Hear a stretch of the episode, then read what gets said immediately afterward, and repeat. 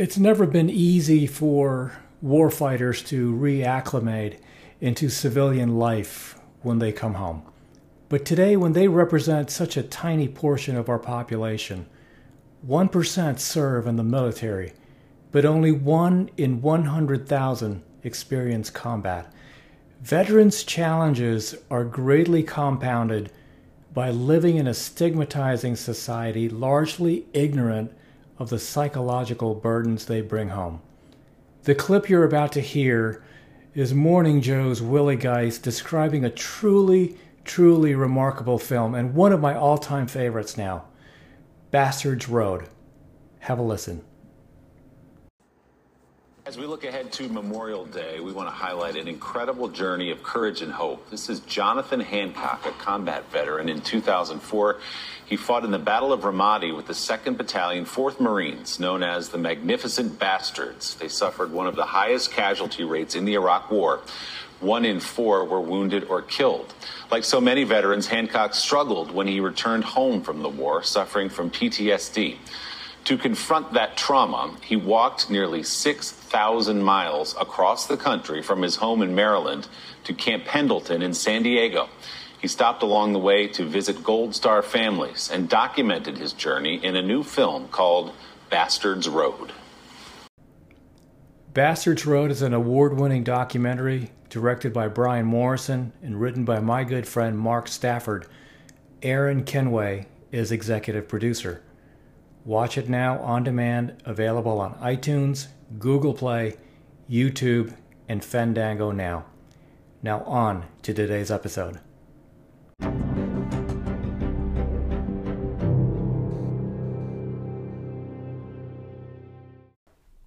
This is the Resilience Podcast 347. I'm Cecil Ledesma, recording live from Austin, Texas. So beautiful here. long weekend ahead.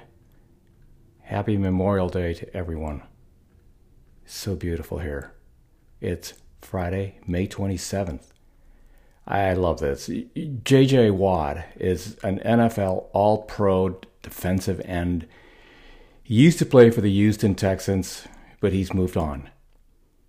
But it, it's his willingness to embrace the extra effort required for excellence is one of the main reasons for his success. You know, he said this thing about working hard and representing yourself well. He says, I think no matter what job you do, I don't care what job it is, you want to outperform your contract. I feel like that's how everybody should attack their job. At least, he says. You should want people to think you're underpaid because of how hard you work, because of how well you do your job because of how you go about your business. That's pretty amazing. It's, it's so refreshing to hear. So, back to you. Take a moment for honest self reflection. You may have a contract with an employer, true. You also have a contract with yourself, more importantly. Are you outperforming your contract? Are you attacking your job on a daily basis? Are you attacking your responsibilities on a daily basis? What about in your sport? Are you one of the hardest workers on your team? Are you willing to put in 100% max effort towards your goals and bring a passion to the work?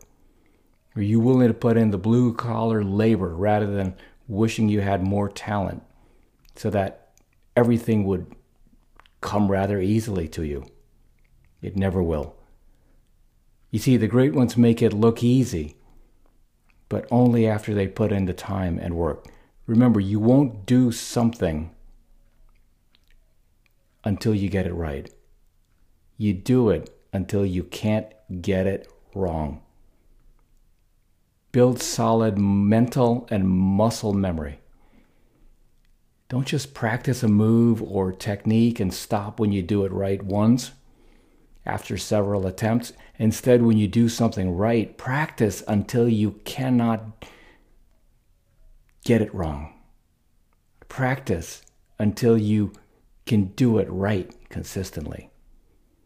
Continued practice will make proper technique and form feel like second nature. That should be your goal for each and every technique. Effort in becomes effortless out. So, outperform your contract. Don't do something until you get it right. Do it until you cannot get it wrong. Are you willing to give up what you want now for what you want most later? From the Resilience Podcast. Thanks so much for listening. See you real soon.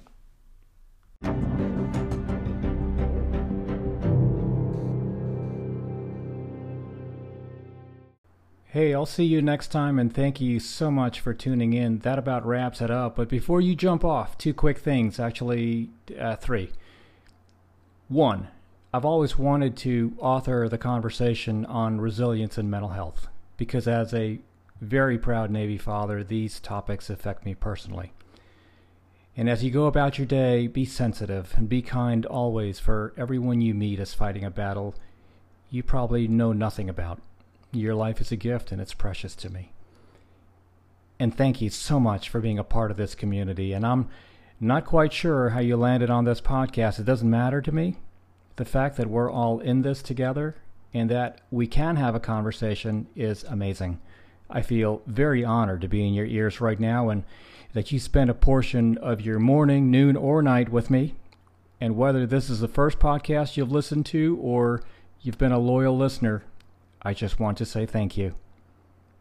And last, please, I would be honored if you checked out my website at cecilledesma.com. You can connect with me on LinkedIn. You can follow me on Twitter at Cecil Ledesma. Peace.